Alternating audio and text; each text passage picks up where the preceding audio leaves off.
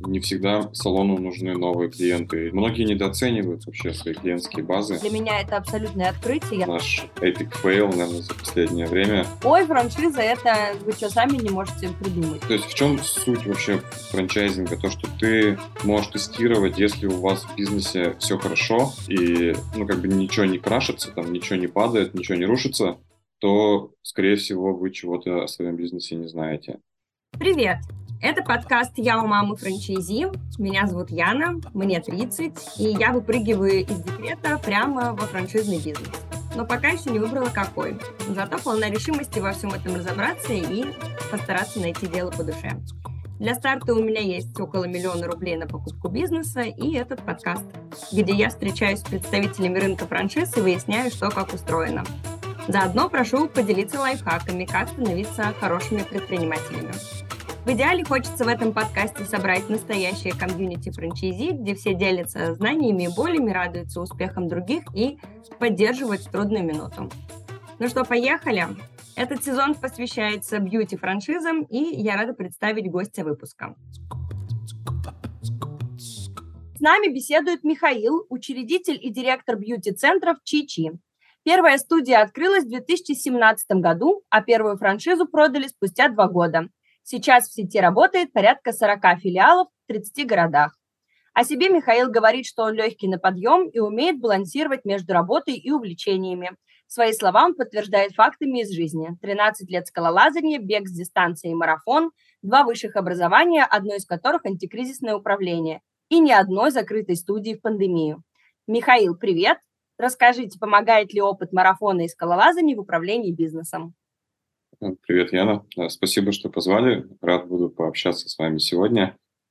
А, расскажу немножко о себе. Да, я руковожу уже, можно сказать, э, федеральной сетью Чичи больше четырех лет. И параллелью это все со своими спортивными увлечениями. Это, как ты уже сказала, бег и скалолазание. Я считаю, что это э, самый крутой вообще симбиоз, который может быть у предпринимателя, потому что, я думаю, все со мной согласятся, что занимаясь своим делом, ты погружаешься в это полностью и без остатка, и тебе нужно каким-то образом перезагружаться, а, скажем так, абстрагироваться от того, что с тобой происходит в повседневной жизни, и спорт, как я считаю, помогает всецело а, это воплотить мы можем порекомендовать, э, соответственно, начинающим предпринимателям и предпринимателям уже а, в, так сказать, в активной фазе а, заниматься спортом, потому что это помогает и разгрузиться, и тренирует, наверное, терпение, выносливость, да, если мы говорим про марафон. А скалолазание помогает, наверное, не бояться вершин или чему помогает скалолазание? Помогает, наверное, а, добиваться поставленных целей. То есть там вся суть этого спорта именно в этом.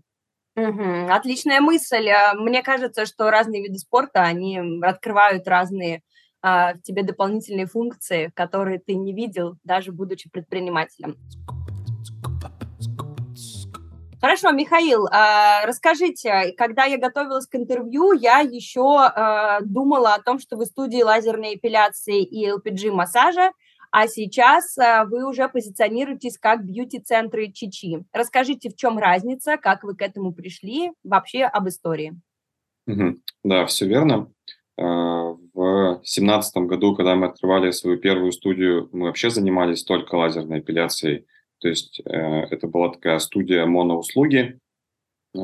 Постепенно мы развивались, наращивали клиентскую базу, поняли, что спрос у нашей аудитории есть не только на лазерную эпиляцию, но еще и на какую-то коррекцию фигуры, и мы добавили LPG-массаж, довольно трендовая на то время была услуга, но она и сейчас остается трендовой. А, и вот с таким а, багажом мы двигались а, ну, довольно долго, то есть больше двух лет мы выживали только вот на этих двух услугах. Но вот этот 22 год, я думаю, во многих бизнесах внес свои коррективы, и мы поняли, что нужно адаптироваться под рынок, и выжить на двух услугах уже не получится. И мы переквалифицировались и добавили э, в свой прайс э, еще косметологию и ручной массаж. И теперь мы То есть мы можем называться уже полноценным бьюти-центром, потому что у нас довольно широкий получился список э, услуг, и мы работаем там не только с удалением волос и коррекцией фигуры, но и с оздоровлением и уходом за лицом. Угу, хорошо. А скажите, пожалуйста, э, как э, вы вообще, ну вот, дошли? То есть это исследование, это необходимость увеличить чек. Что значит новая услуга вообще, введение новой услуги в проект? Э, как это происходит поэтапно? Угу. В нашем случае это все происходило изнутри, то есть мы нельзя сказать, что проводили прям какой-то глубокий анализ рынка, скорее мы делали срез нашей аудитории и выясняли их потребности. И выбирали услуги э, с наибольшим пересечением э, интересов у нашей аудитории. То есть э, просто банальный коннект э, со своими клиентами, э, поддерживание дружеских отношений и э, постоянно интересуемся, чего им не хватает, что они хотели бы еще у нас видеть. А так как у нас довольно обширная география, у нас студии, начиная от Питера и заканчивая Хабаровском, то есть практически там по всей России мы открыты Э, мы видим спрос на услуги, то есть по большой территории. И вот эти пересечения, то, что те клиенты, которые ходили к нам на лазер и на массаж, они были бы не против у нас же получать услуги по уходу за лицом. И мы вот в сентябре только, а, август-сентябрь мы потратили на то, чтобы добавить этот пакет. И вот сейчас, ну, уже, наверное, добрая половина партнеров у себя ввела эти услуги. А как происходит процесс ввода во франшизные, в партнерские салоны? Ведь э, люди все разные, и как это, доп. продажа или это какие-то инструкции? А если я не хочу вводить, а если мое помещение не позволяет? Как вот с этим бороться? А, смотри, эти услуги, которые мы ввели, ручной массаж и косметология, они по санпинам отлично вписываются в те кабинеты, которые уже были у наших партнеров. То есть э, кабинет по лазерной эпиляции, оборудованный, правильно оборудованный, согласно всем нормам, он идеально подходит для того, чтобы оказывать там а, услуги по косметологии. И то же самое с ручным массажем и аппаратным массажем. А по поводу э, упаковки и до продаж нашим партнерам, ну, нельзя сказать, что мы занимаемся прям какими-то допродажами. То есть у нас есть э, чат, общий чат всех партнеров, Плюс мы э, несколько раз в неделю проводим созвоны общие, на которых, ну, в таком формате бизнес-завтраков, мы их так и называем, бизнес-завтраки. И там каждый партнер может высказаться, рассказать, что у него в студии происходит. Мы разбираем какие-то успешные кейсы. Если есть какие-то неудачные, тоже их разбираем, чтобы другие партнеры их уже не повторяли. И просто вот в формате этих завтраков партнеры сами рассказывают, что мы ввели вот такие вот услуги, и у нас вот такие вот результаты. И, ну, то есть нам, как управляющей компании, уже ничего не оставалось, кроме как взять это под свой контроль, э, упаковать эти знания в пакет и предложить их остальным партнерам. Интересно, что процесс э, развития франшизы для меня это абсолютное открытие. Я думаю, для некоторых наших слушателей тоже идет не только сверху, но и снизу. А, каждый партнер потихоньку выращивает свой проект, а вы, как большая такая система управления, подхватываете и дорабатываете. Это очень классно, что вы умеете слушать своих партнеров, и благодаря этому происходит такой большой рост. Мне кажется, что продавать и сопровождать франшизы – это, ну, безусловно, сложно и очень интересно. Вы только что показали это на своем примере, а, истории, как нужно подхватывать, да, как нужно общаться с франчайзи. Даже в одном маленьком ответе столько а, больших а, деталей было затронуто. А давайте попробуем сыграть в небольшую игру, чтобы лучше понять специфику вашей работы. А, я по очереди назову несколько предметов, а вы попробуйте мне рассказать, почему ваша работа похожа на тот или иной предмет. Чем продажа и сопровождение франшиз похожи на коробок спичек? Хороший вопрос. Э, давай начнем с продаж. Э, то есть, наверное, похоже тем, что когда ты достаешь э, спичку из коробка, а это, можно сказать, лид, ну, заявка, не знаю, как потенциальный партнер, и когда ты ее достаешь, ты еще не знаешь, загорится она или не загорится. Ну, то есть стартанет или не стартанет. И вот это можно сравнить, мне кажется, такая аналогия. может проскочить. А по поводу сопровождения, ну, точно такая же, наверное, аналогия. То есть ты достаешь из коробка спичку, и твоя главная цель – это ее зажечь, то есть чтобы она дала какой-то эффект. Очень красиво. Желательно. Звучит роскошно, мне, мне нравится. А, хорошо, а чем продажи франшизы э, похожи на лезвие? Э, возможно, тем, что ты лезвием делаешь что-то, разрезаешь, и, в принципе, в продаже франшиз э, мы тоже делаем некий срез начинающих предпринимателей. То есть к нам обращается ну, огромное количество людей за приобретением бизнеса, и мы как бы разрезаем общество и видим его изнутри, можно так сказать. А, одна аллегория красивее другой. Переходим тогда к основной части марлезонского балета. А, поговорим о том, что же вы все-таки продаете о ваших бьюти-франшизах и о рынке франшиз, как он устроен. А у нас есть небольшая игра-ходилка, условно мы назвали ее бьюти-франшизы и рок-н-ролл. А мы будем делать так, вы кидаете кубик, выпадает какой-то какая-то цифра, она соответствует вопросу из разных категорий. О индустрии в общем, о команде, клиентах, маркетинге, конкурентах и все на таком. А, вы отвечаете на вопрос, кидаете кубик дальше, и так мы переходим по нашему маршруту. Все, поехали, давайте кидать кубик и пойдем в первые наши разделы. Э, и выпало два мы с вами поговорили о том, что а, существуют монопродукты, да, а, как вы начинали с чего, и в итоге вы перешли в категорию более широкого спектра услуг. Получается, что уже это, ну, можно сказать, если стандартными какими-то э, терминами, то типа салон красоты, да, с некоторым количеством набором услуг. А, я поняла в нашем разговоре, почему так произошло. А вообще, если говорить о трендах и о том, как будет выглядеть бьюти-индустрия через пять лет, можете ли вот дать какие-то свои предположения на основании своего опыта?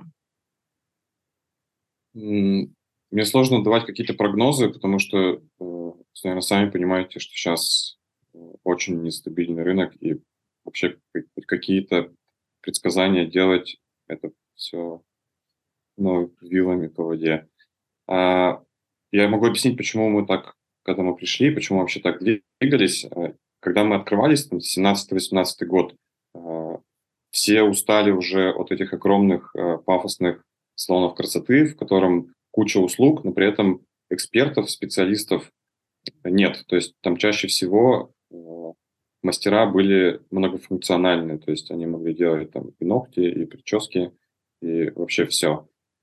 И девушкам уже хотелось чего-то большего, то есть получать какие-то более экспертные, более профессиональные услуги. И поэтому в те годы тренд сместился на э, моностудии, на студии с моноуслугами, потому что э, там действительно были профессионалы, то есть это были э, мастера, специалисты, которые занимались одной единственной услугой, и они могли оттачивать свое мастерство в этом ну, просто такого невероятного уровня и они вызывали больше доверия у аудитории, именно поэтому мы в таком формате и открылись. И было довольно легко к себе привлекать людей. Мы довольно много времени тратили на обучение наших сотрудников, и ну, они действительно стали экспертами в своей области, и клиенты это понимали. Но с наступлением вот этих всех пандемий, а, плюс сейчас вот эта политическая обстановка, ситуация, э, времени там, и денег у людей становится все меньше, э, и им хочется получать опять услуги где-то в одном месте, то есть не хочется разъезжать по городу в поисках чего-то, и плюс хочется более бюджетно это все делать, а когда у тебя в салоне есть спектр услуг, и тебе не нужно тратиться на привлечение клиента на каждую услугу, то есть тебе достаточно один раз привести его в салон, и можно допродавать. Поэтому и ценник на услуги можно снизить, особенно на допродажи какие-то. Поэтому мы пришли снова к этому формату. Но мне кажется, тут будет волнообразно. То есть я не могу сказать, что через пять лет обратно откатиться к моноуслугам, но мне кажется, рано или поздно это должно произойти снова. То есть получается, что моносалоны и э, комплексные салоны красоты – это такая же, такие же тренды в индустрии, как и а, тонкие брови или толстые брови, а, как а, длинные ногти и короткие ногти и так далее. То есть это все тоже циклично, и рано или поздно мы снова вернемся к моносалонам. Они сейчас довольно популярны, мне кажется, но вы верно подметили, что а, с точки зрения ну, то есть экономии, а, да, и комплекса услуг для, для непосредственно для клиента, это супер важно, и вам для выживания, да, для поддержания бизнеса и его развития тоже очень важно иметь а, а, комплекс услуг, чтобы можно было развиваться полномерно. Давайте двигаться дальше. Кидайте. Угу. И выпало 4. 4 мы с вами в разделе, в котором будем разговаривать о франшизе, и я знаю, что вы сейчас сами не владеете ни одной э, точкой, а вы все передали в управление директора сети своей собственной студии. А, и прежде чем я задам сам вопрос о франшизе, хочу спросить, как так произошло, а, как вы к этому пришли, а, потому что, ну, мне кажется, это, с одной стороны, супер очевидное решение, да, можно посвятить больше развитию франшиз и а, сети, а не тратя время на вот какие-то плановые вещи именно в салоне. Но как вы к этому пришли? Сколько для этого потребовалось времени? И совершили ли вы бы это, если бы не созданная уже управляющая компания, которой можно было бы доверить точке? Угу. Чтобы ответить на вопрос, мне надо чуть-чуть истории рассказать, как вообще компания развивалась. То есть изначально, когда франшиза создалась, э, у нас была там, одна своя точка и, э, и минимум сотрудников. Все мы были в Казани, у нас точка первая в Казани была открыта, и управляющая компания первая создалась, э, первая, точнее, управляющая компания, первый офис мы открыли тоже в Казани.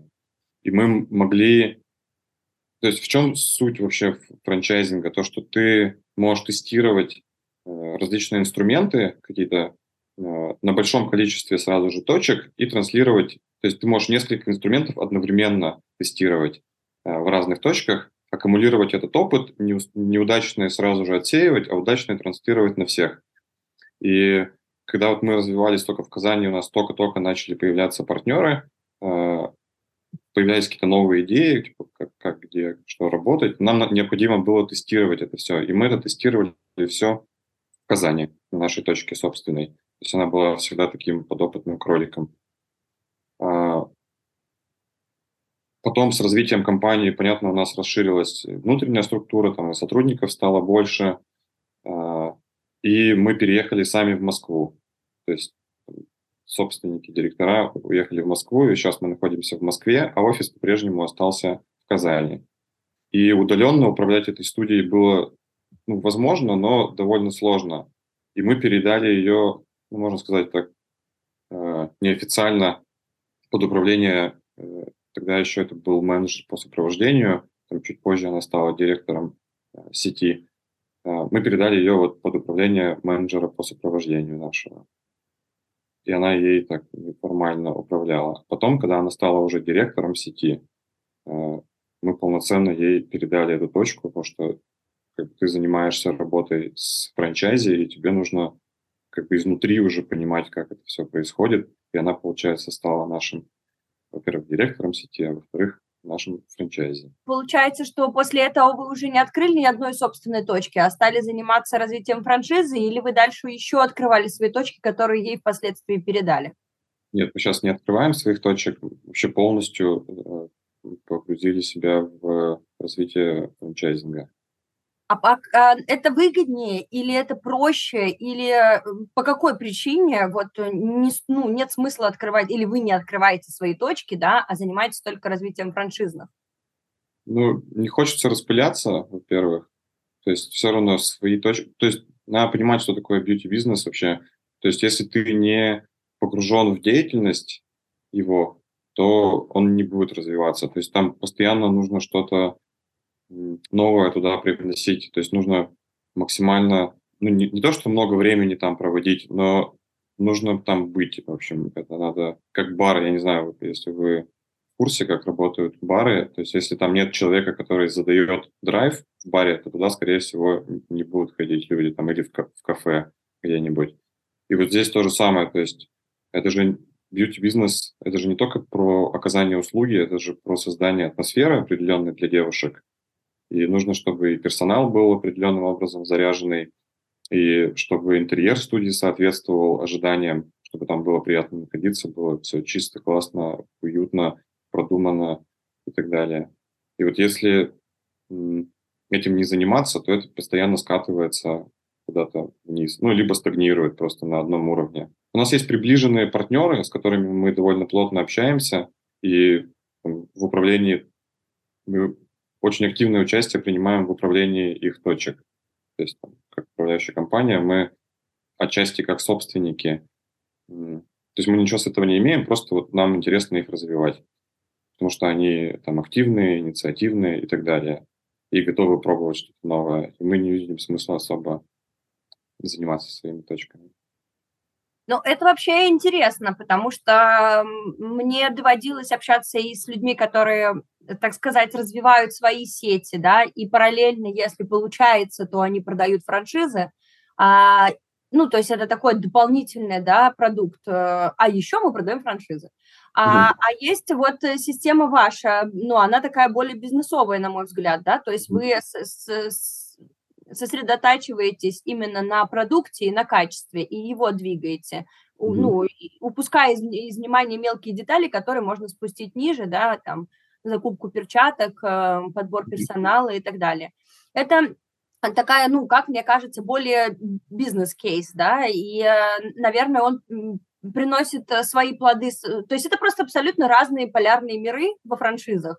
А еще я хотела подметить вашим, подсветить такую тему. Мы обсуждаем все время, ну, хорошо франшиза или нехорошо. Очень многие по-прежнему остаются на этапе, в котором, ой, франшиза, это вы что, сами не можете придумать, ну, условно mm-hmm. говоря. И я хочу подсветить вот историю про то, что франшиза это не только про то, что дают какие-то стандарты, которыми мы пользуемся, это помогают найти площадку, персонал подобрать, все это супер. Но есть еще вот такая важная вещь, как развитие, да, то, что вы можете в разных точках а, делать разные инструменты, э, не в зависимости от чего. Услуга это, маркетинг это, персонал и так далее. И сделать сразу очень большой срез, не тратить время и не тратить силы одной точки, а делать масштабные исследования в рамках своей, своей сети. Я так понимаю, что вообще в вашем маркетинге и в продажах очень большой фокус сделан уже на существующих клиентов. Можете сказать, какое соотношение цифр у вас э, по, по возврату и какой процент из всех клиентов э, это новые клиенты? А возвращаемость у нас средняя по сети это 80%. Угу. Ну, получается, что вы много тратите маркетинговых усилий на повтор клиента на возврат клиента и меньше или столько же, как вот вы можете оценить вообще маркетинговые инструменты на привлечение новых? Какой здесь баланс примерно? Ну, я не могу сказать, что это вот как-то в балансе. То есть мы смотрим от студии к студии, это все по-разному. То есть мы всегда ориентируемся на отчеты. То есть если мы видим, что у человека мало новых клиентов, то мы, конечно, в маркетинге делаем упор на привлечение новых. Как только мы видим, что новых стало ну, достаточное количество, но при этом, то есть мы знаем же конверсию там из э, первичного посещения в покупку абонемента, например, у себя. И мы видим, что новых клиентов уже достаточно, сейчас там часть из них перетечет в постоянники. Теперь нужно работать опять над клиентским сервисом, нужно работать над тем, чтобы им тут нравилось, и они хотели сюда приходить, хотели возвращаться. Я не могу сказать, что э, как-то в равной пропорции всегда делится, делится усилия на привлечение новых и на работу с базой. То есть всегда по-разному. То есть можно сказать, что это вообще э, такие этапные работы, да, у вас? Это непланомерная работа там по привлечению, планомерно по сервису и так далее. То есть есть какой-то бюджет, который вы скорее кидаете сначала в одну корзину, потом в другую, потом да. в третью. Угу. Интересно, потому что а, а вы проб... Э, почему так произошло? Почему вы... это экономически выгодно и, и... или как? Мне кажется, это вообще правильная работа всегда. То есть не всегда салону нужны новые клиенты или не всегда нужно тратить, как мне кажется, бюджеты на привлечение новых клиентов. То есть многие недооценивают вообще свои клиентские базы. А, ну, там, как показал, э, показала весна этого года, когда у нас отрубили инсту, и ну, вся бьюти-сфера потеряла э, свой основной канал привлечения трафика. И вот мне кажется, вот здесь-то все и поняли, что выживут только те, у кого хорошая клиентская база. Потому что ну, быстро адаптироваться и найти какие-то новые каналы трафика. То есть инста приносила там, ну, я думаю, у всех ну, больше 70% клиентов новых.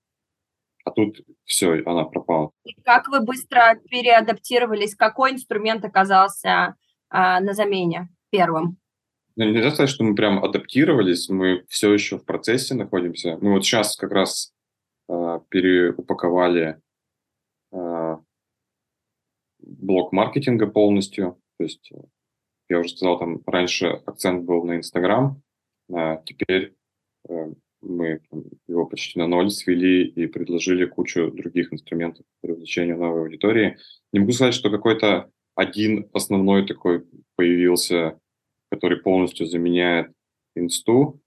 А, скорее появился комплекс других, то есть много. Там, мы начали тестировать и ВК, там, всеми забытый снова, и Телеграм, и вот рассылки э, через мобильных операторов, через там, того же бьюти-бота, через какие-то базы клиентские и так далее. Ну, то есть а, стал вместо одного стал спектр каналов. И какой-то конкретно сейчас э, на спасение один э, выявить нельзя, то есть э, скорее это комплекс. Да, да. Угу. Кстати, надо сказать, что он признан террористической организацией, и все, все 33 раз, сколько раз мы употребили это слово, мы столько раз и считаем его террористической экстремистской организацией.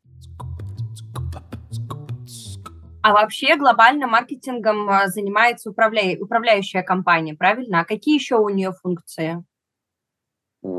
Сопровождение вообще по всем вопросам ведения бизнеса.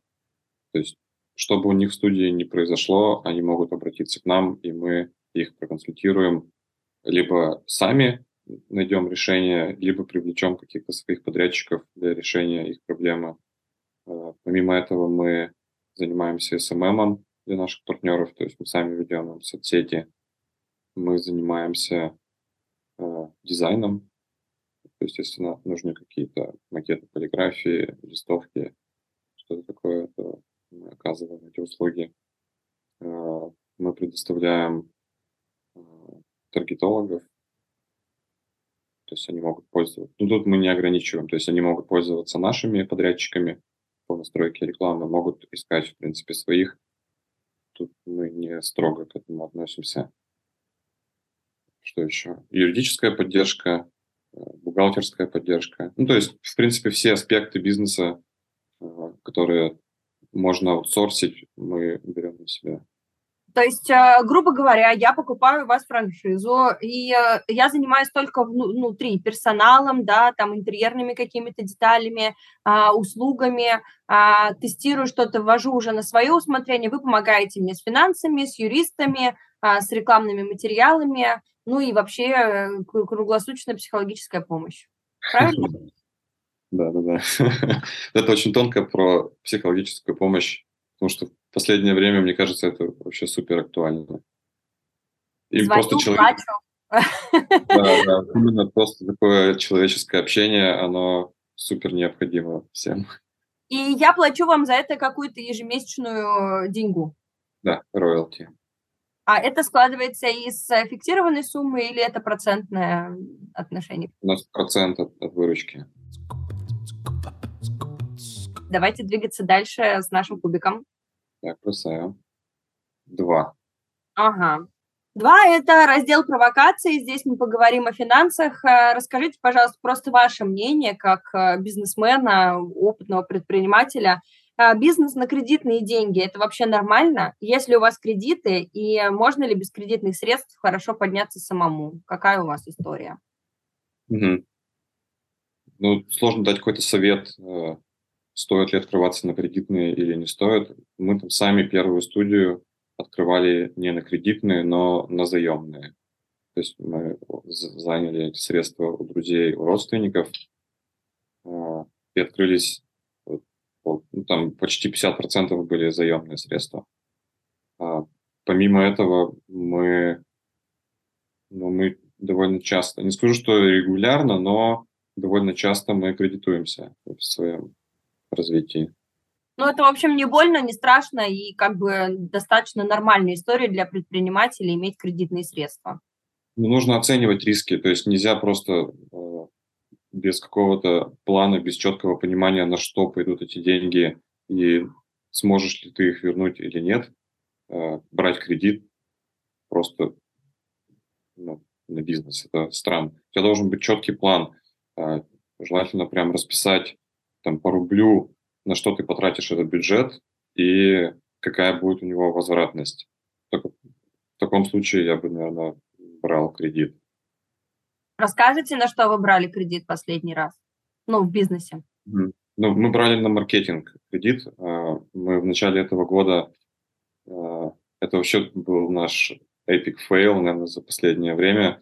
А, мы прямо вот перед февральскими событиями кредитнулись на маркетинг, вложили довольно значительную для нас сумму в непроверенные каналы маркетинговые.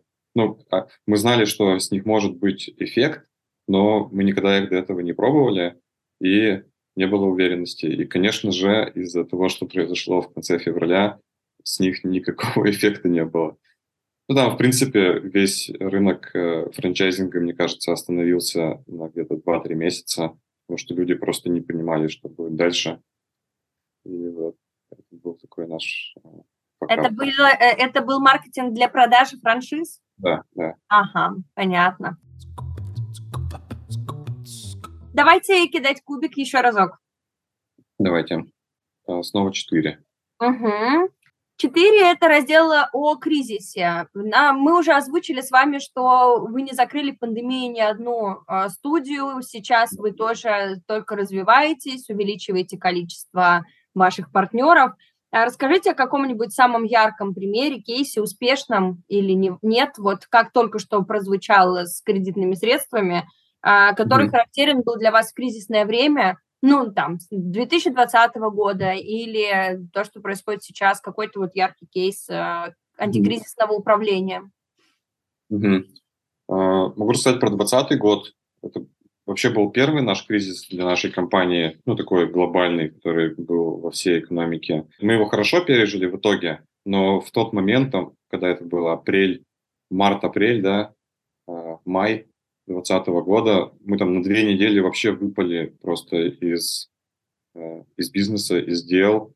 Мы уехали за город на дачу и ну, там просто сидели и ежедневно обсуждали, типа, что будет дальше, что нам делать.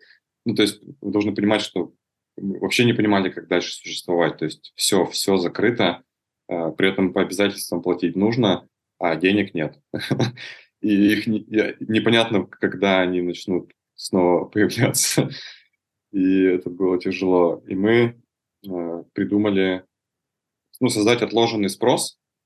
То есть благодаря тому, что у нас ну, почти все партнеры уже имели какие-то, хотя бы какие-то клиентские базы на тот момент, мы начали работать с нашими клиентскими базами просто. Мы начали клиентам предлагать э,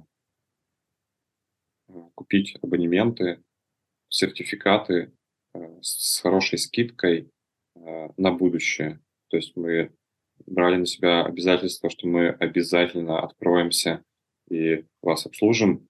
У нас сейчас такое тяжелое время, э, что будем рады, если вы заплатите нам сейчас, а воспользуетесь этим потом.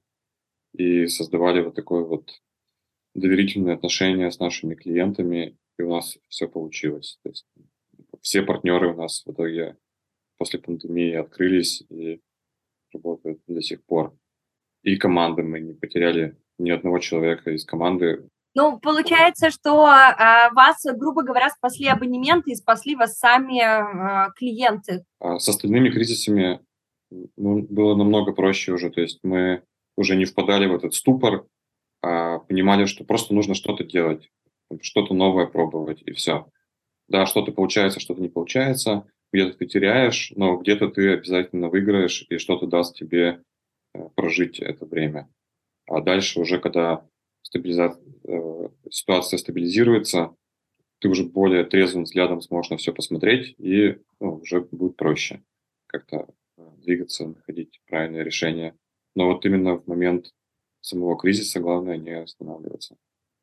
Да, потому что в любом случае, даже если времена не кризисные, бизнес сам по себе это качели, боль, постоянные проблемы, ну так или иначе. Ну, да. Да, да, Мы всем нашим партнерам это проговариваем в последнее время, что предприниматель от слова предпринимать. Ты к этому привыкаешь, к такой, ну, чуть подвешенной, да, всегда э, ситуации. Я вот недавно общался с одним опытным бизнесменом, и он мне сказал такую интересную вещь, что если у вас в бизнесе все хорошо, и ну, как бы ничего не крашится, там ничего не падает, ничего не рушится, то, скорее всего, вы чего-то о своем бизнесе не знаете. Как бы это постоянная история в бизнесе, что что-то э, ну, неправильно работает или работает не так, как должно работать, и тебе постоянно приходится что-то улучшать. А, вот, и нужно просто с, этим ну, смириться, что это так и есть, и понимать, что ты предприниматель, и тебе нужно постоянно что-то предпринимать, чтобы да, для меня, например, это очень сложно. Я все воспринимаю близко к сердцу, и каждый там какой-то факап или какой-то краш, да, случается прямо внутри меня в первую очередь, а потом уже внутри бизнеса. И поэтому действительно самое главное, мне кажется, на этом этапе это принятие, что если ты предприниматель, то э, твоя задача как раз разгребать агиевые конюшни на постоянной, да, это да. есть твоя работа на, на постоянной основе. Да, и если вы к этому не готовы, то, наверное, предпринимательство даже на уровне франчайзи с психологической помощью 24 на 7 это не ваше. Михаил, мы с вами объявим сейчас конкурс а, для того, чтобы получить подарки от а, наших спикеров, гостей подкаста. А, мы э, просим вас писать комментарии к этому выпуску и задавать вопросы, которые мы зададим далее в следующих выпусках нашим гостям из мира бьюти-франшиз, из просто франшиз, из... И самые интересные вопросы мы наградим э, подарками от наших гостей. Михаил, расскажите, что вы приготовили в качестве подарка. Да, у нас есть такие прикольные штуки. Это поп-сокет, это такая липучка на обратную сторону телефона, чтобы удобно было держать его пальцами или ставить на стол – смотреть какие-то видосы и так далее. Он брендированный. А, и у нас есть э, шоперы, такие тоже брендированные. Красивый слоган. Э, можно я его вслух прочитаю? Да, конечно. Будь лучшей версией будь, себя. Да, будь лучшей версией себя. Прекрасный слоган, я считаю, и прекрасное завершение нашего диалога. Сейчас я, э, Михаил, еще раз хочу вас поблагодарить за разговор. Получилось классно и э, так глобально, и про франшизу, и про рынок, и про кризис, а, и даже немножко про скалолазание.